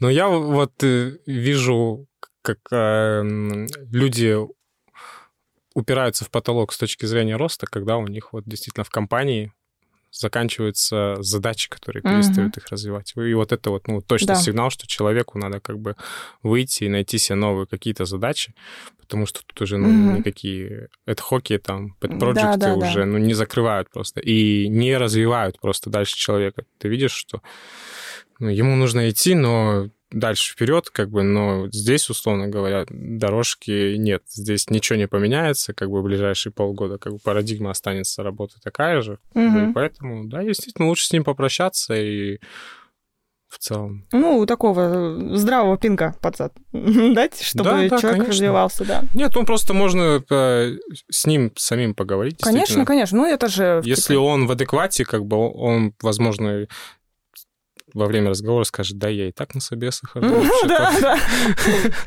Да, ну, мне кажется, вот это и к нам применимо, вот эта история, когда мы повторяем свои задачи из раза в раз, из компании в компанию переходя, скоп одинаковый, и хочется искать что-то а, новое, поэтому, Ну, я сам себе выдаю пинка в да, этот момент просто, и все. Потому что, да, хочется дальше двигаться. Понятно, что это, это просто уже такая, мне кажется, как а, кор-компетенция а, твоя, к которой ты можешь Мгм. вернуться в случае там чего, да, каких-то эксцессов жизненных, возможно. ну да, да. А, вот, это такой, короче, как а, талант не пропьешь, говорят. Только это не талант, это как бы твой уникальный опыт, на самом деле, он есть только у тебя, это твое конкурентное преимущество, а, которое выделяет тебя среди других там, претендентов, кандидатов и так далее. Но ты отдал себе пинка под зад а, и решил в продукты идти. А, Почему именно в продукты? Почему не в разрабы? Почему, я не знаю, вообще в свой бизнес не ушел какой-нибудь? Почему именно так? Ну, в свой бизнес я пока не могу, у меня ипотека. Это, просто очень высокий риск, э, как бы был. Ну, сейчас действительно я не могу себе его позволить. Но, опять же, э, я говорю, что это слишком высокий риск уйти в бизнес, да? Но уйти, шифтануться в другую профессию, как бы это тоже риск Мгм. а, на самом деле. И вот этот риск я себе смог как раз-таки позволить только после покупки квартиры. Мгм. А, вот, пот- потому что вот есть как раз-таки вот эта вот кор-компетенция, про которую я говорю, да, ну, ничего не получится, как бы, все, ладно, у меня есть квартира, как бы я работаю себе там на полмиллиона в месяц, условно говоря, чтобы платить и закрывать ипотеку, я себе точно найду, пойду там сеньором каким-нибудь там, не знаю, дизайнером, просто устроюсь, да, и Мгм. буду работать, фигачить, как бы. Но вот коли у меня уже там этот гештальт закрыт, условно говоря, там, с недвигой, да, то я могу позволить себе какие-то риски, как бы, а я хочу как бы тоже как человек развиваться и, идти дальше. Вот, и поэтому ри- рискнул и пошел вот э, в продукты. А, Почему? Потому что когда был в дизайне, наверное, ну и даже когда руководил людьми, а, ну, всегда, когда погружаешься в продукт, там, в процессы и так далее, видишь а, очень там а, много нюансов, да, которые там, возможно, не видят другие, а возможно, осознанно там забивают на них. Ну, в общем, когда ты работаешь дизайнером, ты по-любому видишь, наверное, как что-то можно улучшить, сделать лучший продукт и так далее. И тебе хочется этого сделать, но ты в силу, там, опять же, своей позиции, наверное, не всегда имеешь на это полномочия, ну и в целом это, наверное, не твоя зона ответственности на которую хотелось бы влиять, между прочим. Вот. Э, и это отсюда вышло. Ну, то есть ты если ты дизайнер продукта, как бы ты дизайнер, да, вот продукт, его ценность, там какое-то конкурентное преимущество, в общем. Все. А, но почему-то у нас а, как бы не принято так подходить к задаче. Всегда ожидания немножко от этой роли у нас другие. Угу. Как бы у нас в стране, как бы угу, у нас угу. в компаниях. То есть, как правило, есть там какие-то бизнес-заказчики, которые ответственны за какие-то финансовые результаты перед компанией, перед акционерами, там, перед топ-менеджментом, вот, на которые они коммитятся. И, соответственно, ну, если они коммитятся, то они их исполняют, и как бы все решения принимают самостоятельно. Тебя там особо никто не слушает. У них просто есть какая-то... деливеришь. Да, ты просто такой деливери-дизайнер, условно говоря. отгружаешь там макеты, сценарии, условно говоря. Ты можешь, конечно, делать там а, все исследования, там а, проводить фокус-группы, UX-интервью, там ты обязан сделать классный интерфейс, как бы спроектировать классную воронку, но как бы если там Опять же, все зависит от компании, наверное. Просто я не встречал пока такого, что когда там предлагаешь э, идеи, какие-то там фич, функциональности, условно говоря, у них э, вдруг меняется приоритет в бэклоге, говорят, да, конечно, давайте это сделаем. Вот, как правило, делили это основную адженду, на которую mm-hmm. закоммитились, как бы, ну и все. Вот, мне просто хотелось э, делать более качественные э, продукты, ну и в целом э, понимать, э, как бы, какой из этого э, выхлоп получается. Вот, но на позиции дизайнера я этого не мог добиться. И на позиции менеджера дизайнеров как бы я тоже не на все вещи мог влиять. Вот, поэтому, как мне говорил один из моих руководителей, бери на себя ответственность давай. Типа, а, вот. Я решил взять на себя, ну, ответственность в виде, там, продуктового направления в компании. Я вот тоже об этом все время думаю, но никак решиться не могу, если честно. А, потому что ну, у меня дилемма э, такая, что я понимаю, что мне придется тоже деливерить, только еще из-за цифры, короче, отчитываться. Ну, по сути дела, там же есть, да, показатели, которые есть, они тебе задачи спускают сверху, и хоть что ты там делай, как продукт, хоть как, там, каздев там и так далее и тому подобное, ты все равно оказываешься в тех же рамках, только еще и за деньги теперь отвечаешь. Я, короче, такая, ой, нет, спасибо, короче, я посижу Head of UX, еще там...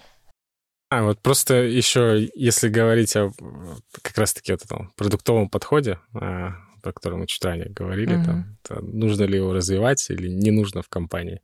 И вот здесь вот, ну вот, когда я работал дизайнером, я видел, как э, вот это вот развитие, оно еще немного вредит, потому что ты смотришь, как видишь, как создаются дарк паттерны какие-то в интерфейсе. Mm-hmm. А все для чего? Все для того, чтобы показать какие-то цифры в конце, как бы. А, да, и это немного противоречит э, самой, мне кажется, философии UX-дизайна. Да. И самой понятию там, клиентоцентричности. Вот, как вот. бы, э, этот какой-то месс жесткий да. получается всегда. Типа, мы вроде как бы решаем э, угу. проблемы юзеров, как бы все классно, да, там евангелизируем да, это, да. продуктовые подходы, все вот это вот дизайн мышления. А тут на нафиг. Нам надо это там, чтобы как бы конверсия была определенная э, в продажу. Как да, бы. да. Давайте ДБЗ спрячем.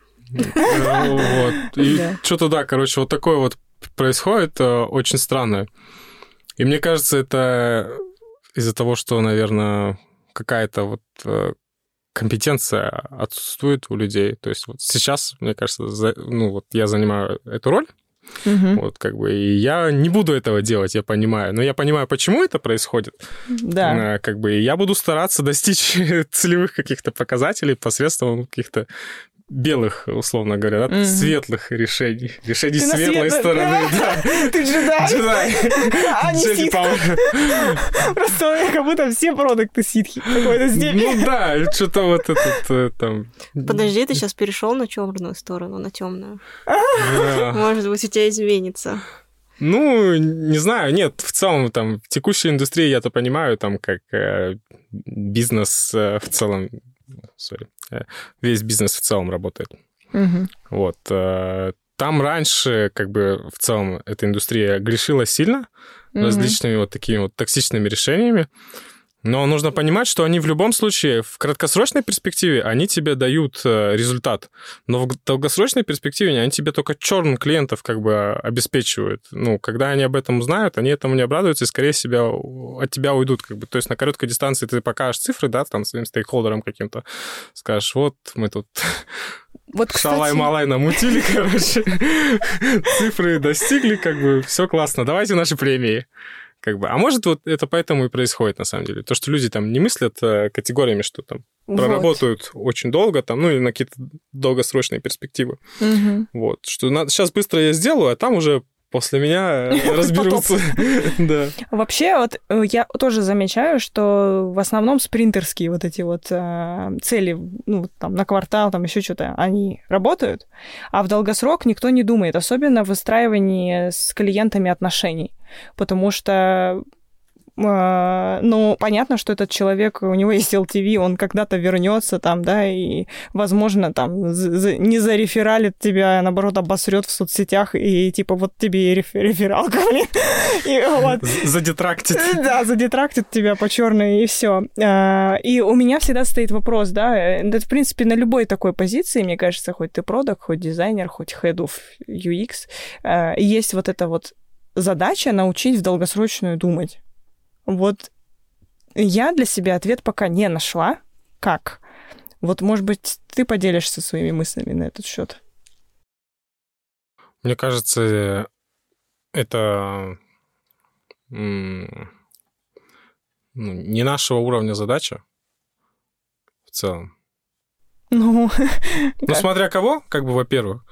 А, Мне кажется, такое должно, как бы, такие вещи, э, они должны быть на уровне культуры. Наверное, они должны как топ-даун э. То есть, ну, должны идти от топ-менеджмента, как бы, компании в первую очередь. Было бы очень странно, если бы кто-то бы об этом в колл-центре сидел, думал, да, потому что, ну, там люди максимум 9 месяцев работают, как бы потом уходят. То есть там текучка вообще, массовый Мгм. подбор получается, как бы бешеный. Вот, мне кажется, это все должно идти сверху от компании, как бы, и должна быть осознанность при найме сотрудников на работу.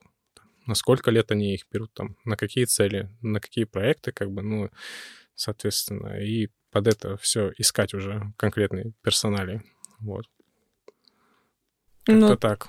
А учить этому, ну, не знаю. Это и так, как бы, ну, понятно, что у тебя есть там какой-то доход с клиента, и там, чем чаще он там, к тебе будет возвращаться и что-то покупать, и чем он будет счастливее, как бы, тем он будет больше... мгм, давай э, пушей нальем. э, Рекомендовать тебя, хвалить вот так э, и так далее. Мне кажется, долгосрочные цели еще сложнее в том плане, что их сложнее достигать. Ну, то есть тебя же демотивирует, когда ты не достигаешь чего-то. И вот у тебя есть долгосрочная цель, к которой мы когда-то придем. А, знаешь, результата. как бы мне кажется, все зависит от того, как описана эта цель. Потому что, ну, ты можешь что-то запланировать, а все может поменяться, ситуация может вокруг поменяться. Тебе, возможно, вообще пивот нужно будет сделать, Да. как бы. И вот здесь очень важно, как ты сформируешь именно свою там долгосрочную цель. Вот, чтобы не разочароваться потом. И И- Потому что долгосрочную делят на короткие. А эти короткие как раз-таки выдают вот эти результаты, когда я вот это сейчас достигну, а дальше пофиг вообще, что будет. Ну да, это обычно декомпозиция. Нет, а, это вот ты говоришь, типа, есть бы большая глобальная цель, и она разбивается на маленькие. Да, это, это правильно. Но по сути потом меняются не глобальная цель, А вот тут вот, короче, начинаются вот эти вот микропивоты, короче, дотюниваем там, короче, какие-то...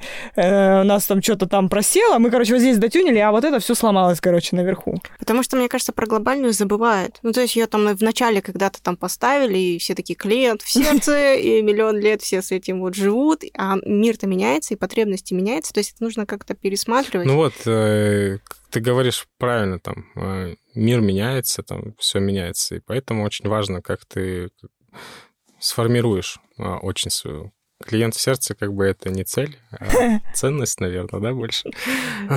Вот, но наполнять это миссия. Наполнять кли, жизнь клиента релевантными для него смыслами в нужный момент, вот это вот, допустим, звучит как цель. И здесь, смотри, четко как бы ничего не описано. Описано, да, смысл как бы и релевантными для клиента смыслами. Угу. Как бы, а они со временем меняются, как бы, и ничто тебя как бы не ограничивает в том, чтобы взять и тоже что-то поменять. Поэтому... Но нечеткая цель, это же тоже риск того, что ты можешь заложить туда все, что тебе угодно. Ну, то есть ну, вот ладно, это вот да, я да, сделал, Давай добавим это... к формулировке еще и зарабатывать на этом миллион долларов в год, условно говоря. Смотри, у нас есть... И Dark Pattern. Я вот сделал Dark Pattern, я принес тебе миллион. Э, нет, мы же говорим о том, чтобы наполнять э, как бы релевантными смыслами жизнь клиента. А ну, вот он нерелевантный, ну, как бы он сейчас релевантный на данном этапе. Ну, там через какое-то время он будет нерелевантный, но на данный момент все норм, я принес деньги, цель достигнута. Всем пока. Ну, ты слишком демонизируешь мое выражение, кажется. Я к тому, что это очень такая сложная тема. Э, каждый может все что угодно туда закладывать. Мне кажется, это просто, опять же, вопрос восприятия. Да. Ну, мне не кажется эта тема сложной. Это сложно, потому что восприятие у всех разное. Ты не можешь ну, посмотреть да. за всех. Ну, вот как раз с разным восприятием должен работать вот топ-менеджмент и э, вот HR как в целом, да, то, то есть, есть мыть мозги, условно, да. ну, если совсем, ну, типа, просто пропагандировать эту цель, да, и чтобы все ее одинаково, ну, как бы понимали. Потому что если, как ты говоришь, все по-разному понимают, ну, конечно, там начнется. Да. Ну, это тоже не так плохо, как бы, когда нет каких-то какой-то полярности мнений, как бы не рождается ничего нового. То есть, когда все мыслят э, в одной парадигме, это тоже не очень хорошо. И даже вот при найме людей я таким тоже руководствуюсь. То есть, ну, я не нанимаю всех одинаковых, как бы, потому что если они все будут все делать одинаково, как бы прикольно, конечно, но как бы зачем? Ну, нужно же разбавлять э, все вот это. Должна, должен быть холивар, должна быть дискуссия. Не, смотри. Диалог э, какой-то между людьми, какой-то спор даже, возможно, иногда. Вот, это полезно. Вот здесь вот э, я, наверное, немножко не соглашусь. Я в целом понимаю, да, что это правильно, да, э, полярные мнения, там, э, обсуждать, прения, там, э, все такое. Но в большинстве своем, особенно если корпорация очень большая, а, люди, которые туда приходят, они далеко не все а, понимают а, в том контексте, в котором тебе надо, чтобы они понимали. А тебе надо, чтобы они понимали только то, что им надо понимать. И вот здесь э, как управлять такой большой массой вот таких самоходных людей? Я просто себе не могу этого представить. Если бы все были вот такие вот прямо вау, крутые, да, все сходили друг с другом, спорили, в чем-то соглашались, эти споры и прения бы приводили к э, вот бесконечным обсуждениям и не деливерили бы ничего, как будто бы. Ну, я так это вижу. Поэтому должна как быть какая-то масса и прослойка людей, объединенных именно одной целью. И есть часть людей, дивергентов вот этих, которые могут что-то новое педалить там, условно говоря. Как будто бы вот так это в моей голове работает. Не знаю. Ну да, я тоже с тобой соглашусь. Потому что если все будут слишком полярно мыслить, мы будем в разные стороны идти и не придем вообще никуда. Не знаю. Ну, могу поспорить вот сейчас. Давай, давай, философия у нас. А, не обязательно, что все будут в разные стороны мыслить, как бы вы как руководитель, как лидер, э, задавайте им как бы вектор. Ну вот мысли. это вот так вот про вектор синхронизация-то я, я и говорю. Его не может не быть. Если очень много народу, они просто разъедутся. И в итоге, короче, будет в каждое они мыслят по-разному, но в отношении каких какой-то одной вещи, я имею в виду. Ну да, Будут это несколько окей. точек зрения. просто Мы. Лера тоже мне... Ты же об этом тоже и Да, говоришь, я- да. Ну, то есть они... Но в любом случае должна быть часть вот этого саппорта, которые точно понимают именно так, как это нужно понимать. Больше никак, не трактует. Короче. Ну да, но это в основном топ-менеджмент, капитан корабля, типа. Ну да, да. Капитан Кирк, короче. Мы говорим, говорим, да, про вот эти дарк паттерны, KPI и прочее. И отсюда вдобавок еще а, откуда-то выстреливает себе в ногу ИБД вот это. И- и вот мне кажется, что для того, чтобы добиться целей, а, и иногда ц- цели вот эти вот именно на KPI, вот то, что я вижу, да, они превращаются в просто типа, я сделал целую кучу движений в сторону вот этого. То есть я начала лежать в сторону этого KPI, условно говоря. И приношу, короче, на какие-то синки, да, с э, руководством, да, вот эти вот свои БДшные задачи. Ну, то есть я же лежала в ту сторону, но не получилось у меня. А, как вот это вот с этим работать э, с точки зрения дизайна, потому что в дизайн валятся все эти задачи, условно говоря, да? Вот в продукты что-то там думают, как достичь своих KPI, швыряют на тебя вот это все, вот так вот. И ты такая сидишь и пытаешься вот э, что-то с этим делать. Вот что в таких случаях ты делаешь? М, Ну, прошу их валидировать это без дизайна. То есть я прошу какой-то, ну, доказательную базу, условно говоря, предоставить того, что это действительно как бы нужно делать. А, объясняю им как бы на языке бизнеса, да, можно сказать, что, типа, ресурс дизайна, он не бесконечный, как бы. И он аллоцирован, ну, как бы, ну, он dedicated на какой-то бизнес, условно говоря, на то, чтобы доставить какую-то ценность.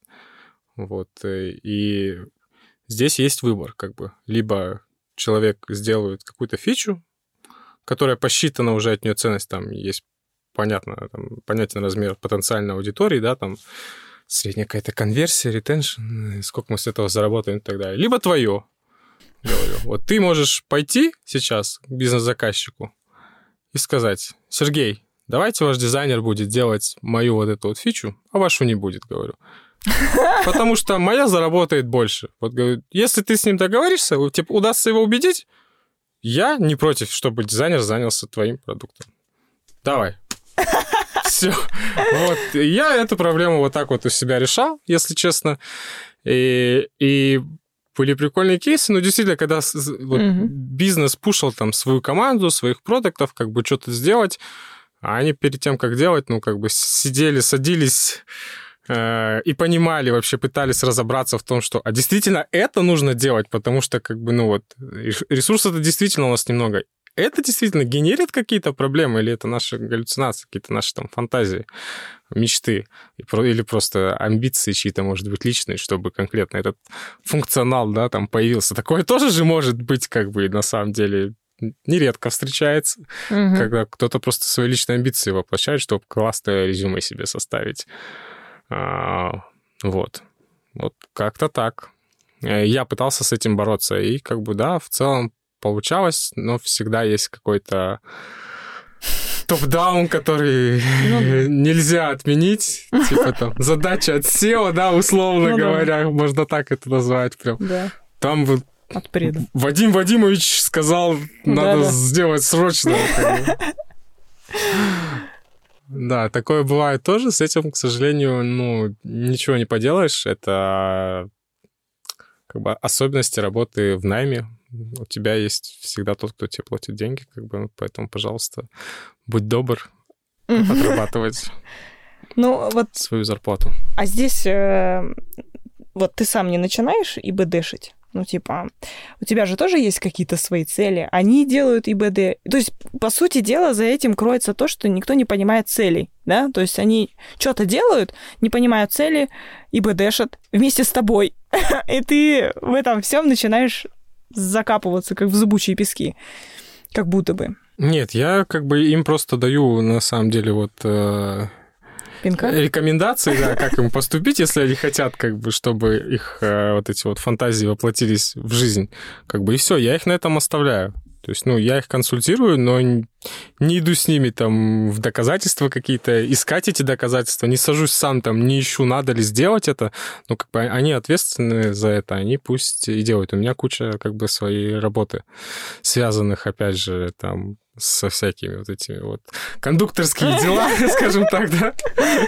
Э, все эти, ну, операционка вся, как бы она тоже очень много времени отнимает, и я никогда не закапываюсь, на самом деле, э, в какие-то предложения, и у меня просто ресурса не хватило обрабатывать все заявки, типа, которые бы ко мне приходили вот э, на такое.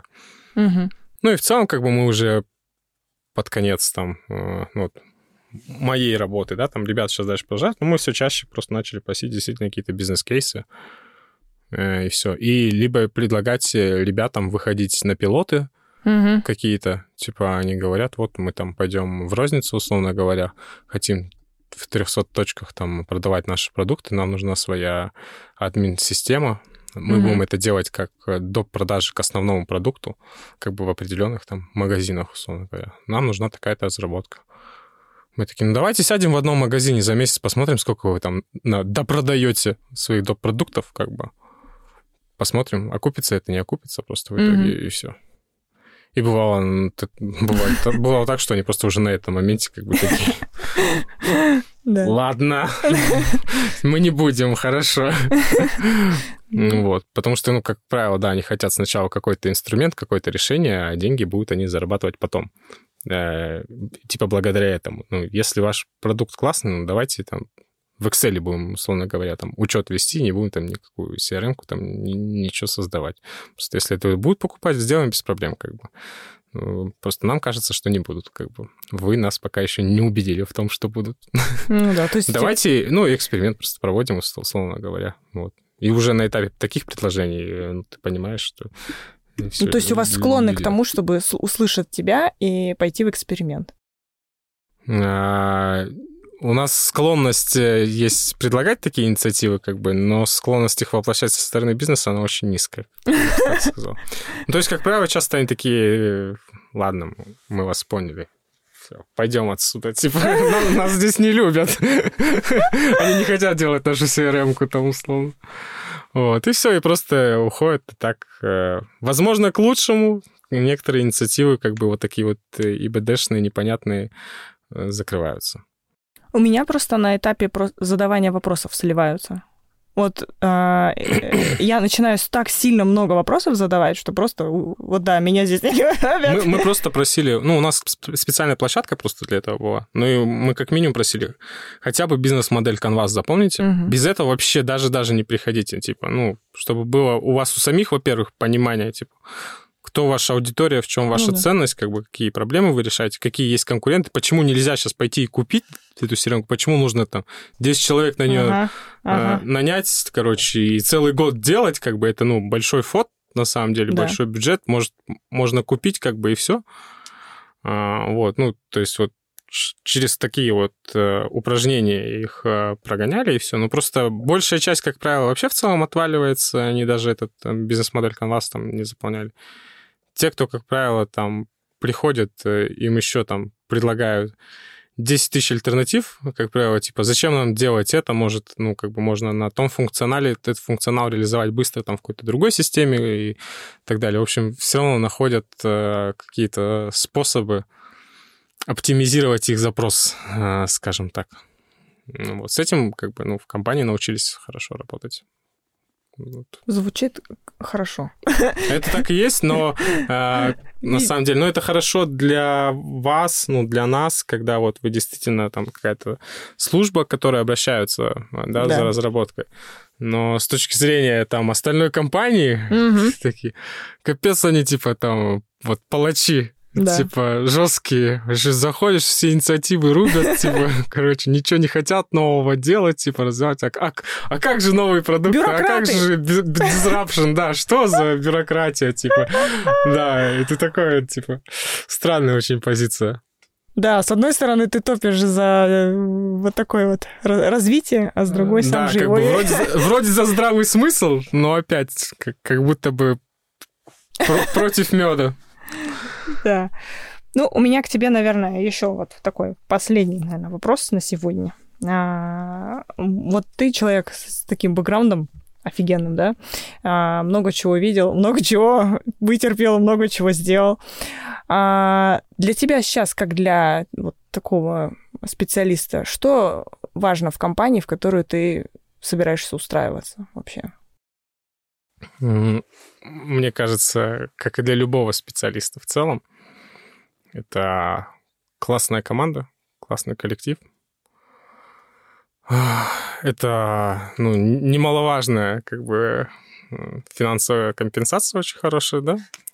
Ну, это база прям... Она действительно должна быть такая, чтобы ты, ну, не думал о том, что, блин, так мало денег осталось, сейчас вот конец месяца, поскорее бы зарплата, как бы, ну, ты должен быть действительно в комфорте, как бы, я считаю, чтобы полноценно, как бы, творить.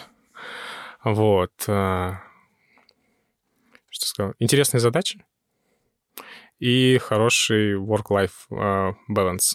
У меня была сотрудница, она очень классные вещи говорила в пятницу. Ну, у нас по пятницам были синки с дизайн-командой, они были, как правило, там, я ставил встречу на 2 часа с 4 до 6 каждую mm-hmm. неделю. Вот. Но она не, не всегда шла два часа, она действительно шла, когда нам там было что на два часа обсуждать, был контент, там ну, мы в целом там работали на дизайн-системы, там общие вопросы какие-то решали. Вот. И она всегда ближе к шести говорила, пойдемте жить жизнь. И вот это вот очень классная фраза, потому что действительно, как бы, ну, хочется жить жизнь, там, заниматься спортом, там, ходить на свидания, в общем, общаться с друзьями, встречаться там с другими людьми, посвящать время себе, опять же, своему развитию, ну и в целом как-то делать то, что восполняет в целом твой ресурс для того, чтобы ты дальше мог э, работать и творить. Вот, поэтому work-life balance как бы очень важен. Не знаю, нет, мне кажется, ничего там супергероического в том, что ты упарываешься на работе как бы там до потери пульса, а потом просто встать с дивана не можешь. Ну, это... ну просто уже... В долгосрочной перспективе как бы это не очень хорошо, мне кажется, далеко так не уедешь. Вот, поэтому, ну, всего, всего должно быть в меру, как а чем ты можешь пожертвовать в вот work-life balance тебе предлагают, а все остальное, ну, so-so. Что можно принести в жертву? Не знаю даже, если честно. Это сложный вопрос. Ничем бы не хотелось жертвовать. Я, возможно, просто буду искать место, где это вот все будет в балансе, скажем так. А вот поменялось как-то твои вот эти требования? Поменялись ли? А, с того момента, как ты начал карьеру, и вот к текущему моменту. Конечно. И, и как ты к этому пришел-то в итоге? Вот к к желанию идеального места работы. Вот. Ну, это я бы не сказал идеально. Меня просто такие базовые требования. Вот, конечно, поменялись. Ну, когда в целом э, я начинал карьеру, как бы я работал на двух работах, и для меня тогда были очень важны деньги, потому что я только закончил свое ну, среднее специальное образование, как бы я жил в другом комнате, городе, мне нужно было там снимать квартиру и так далее. Ну, как бы там просто базовые потребности нужно было а, закрывать. Пирамида масла. Да, да, да, да. Все так и есть на самом деле, да. И поэтому в первую очередь, конечно, я стремился туда, где мне будут а, больше платить. Но это буквально вот а, первый год так было. Потом классно, да, я сидел, работал в веб-студии, там я не помню, какой это год был, типа у меня зарплата была там 150 тысяч тенге.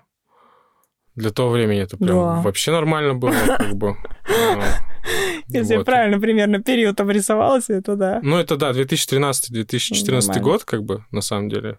Тогда это было классно. Буржуй. А, вот. И а, ну, я просто делал сайт, это была веб-студия, как бы, ну, за счет чего они обеспечивали такой хороший мой оклад, как бы, из-за того, что там хорошо работал отдел продаж, как бы, на самом деле. Там всегда был поток заказов, поток клиентов, там были всегда очень сжатые сроки, как бы. Я фигачил много сайтов. Но в целом я понимал, что, ну, долгосрочная работа так себе. Всегда что-то ты делаешь, там приходят эти заказчики на студиях еще. Как правило, это, ну, такой небольшой бизнес локальный, который mm-hmm. в этом ничего не понимают, но они платят деньги, как бы, и они, соответственно, заказывают э, музыку и стиль танцев, скажем так. И ты Вот, танцуешь. и- да, и ты танцуешь, как бы, и тебе не всегда эти танцы нравятся. Ну, то есть иногда какой-то трэш выходит, и ну, вот хотелось просто больше работать а, потом уже, когда ты вот начал нормально зарабатывать, хотелось уже больше над качеством а, продукта. То есть уже вот началось вот. тогда вот. Интересные задачи мне нужны, мне нужно развиваться. То есть, ну, Мгм. чтобы реализовывать эти интересные задачи, как бы и наоборот, мне нужны интересные задачи, чтобы развиваться. Вот, и тогда я уже дум- думаю, блин, ну, как бы хотелось бы что-нибудь, мобильное приложение какие-нибудь попробовать поделать и так далее. Ну, как бы там перспектив таких не было. И я жесткий прям э, даунгрейд сделал, как дауншифт такой. То есть я пошел работать в студию потом, где мне пл- платили в два раза меньше, но у меня была там возможность как бы развивать новые навыки. Вот, я понимал, что это с моей стороны как бы большая инвестиция, вот, что мне нужно через это пройти, ну, потому что, а, объективно говоря, на рынке других альтернатив не было. Тогда мало кто занимался в целом разработкой мобильных приложений. Мобильные разработчики, это было вообще что-то супер мифическое на тот момент.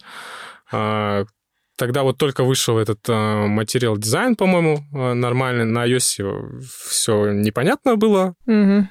Как бы тогда еще вот этот а, был Objective-C, язык Да, программирования, да, как бы, ну и экспертизы в моей области было немного. Вот, но были одни ребята, вот, которые занимались этим. То есть у них прям было несколько приложений в портфолио, а, вот, и я пошел к ним работать для того, чтобы эту экспертизу наращивать, и, ну, почти в два раза как бы терял в деньгах при этом. Вот, и я там проработал как бы почти год, добился то, чего хотел, ну, получил живой опыт, реализовал несколько проектов, как бы, э, и все, и моя стоимость автоматически там э, выросла уже по отношению к моей текущей зарплате, э, то есть, ну, практически там в 4-5 раз, да, то есть я там получал 150, ушел на 70, и потом у меня уже предложения, предложения были там около 300, как бы. Вот, из-за того, что вот я Мгм. умел то, там, то, что, чему научился за эти, там, за этот год, за эти 9 месяцев в компании. И вот такая вот э, инвестиция вот так вот окупилась а, в целом. Так что, да, думаю, можно пожертвовать финансами. А, вот. Ну, если это целесообразно, если вы можете себе это в целом как бы позволить. Да, круто. Ты, короче, рискованный такой, э, любитель рисковать. Да, да, да. Ну, я говорю, я люблю себе давать э, пинка вообще Мгм. в целом. Потому что, да, нужно двигаться, когда все просто Мгм. статично, как бы это... Это, может быть, э, хорошо, но все равно должна быть какая-то, мне кажется, динамика. Вот какой-то можно себе искусственный стресс создать, кон- контролируемый. Вот. Ясно. Для контраста, в общем. Ну, в целом, да, интересный опыт. Спасибо большое за беседу. Много чего мы узнали, поспорили. Да, было супер интересно. да. Я прям хочу еще с тобой поспорить. Еще чуть-чуть. Ну, зовите еще, если есть какие-то темы, на которые вы хотите поспорить. Хорошо. Вам тоже спасибо за приглашение. Был рад встретиться, поболтать. Да, все. Спасибо большое. Пока-пока. пока. Пока.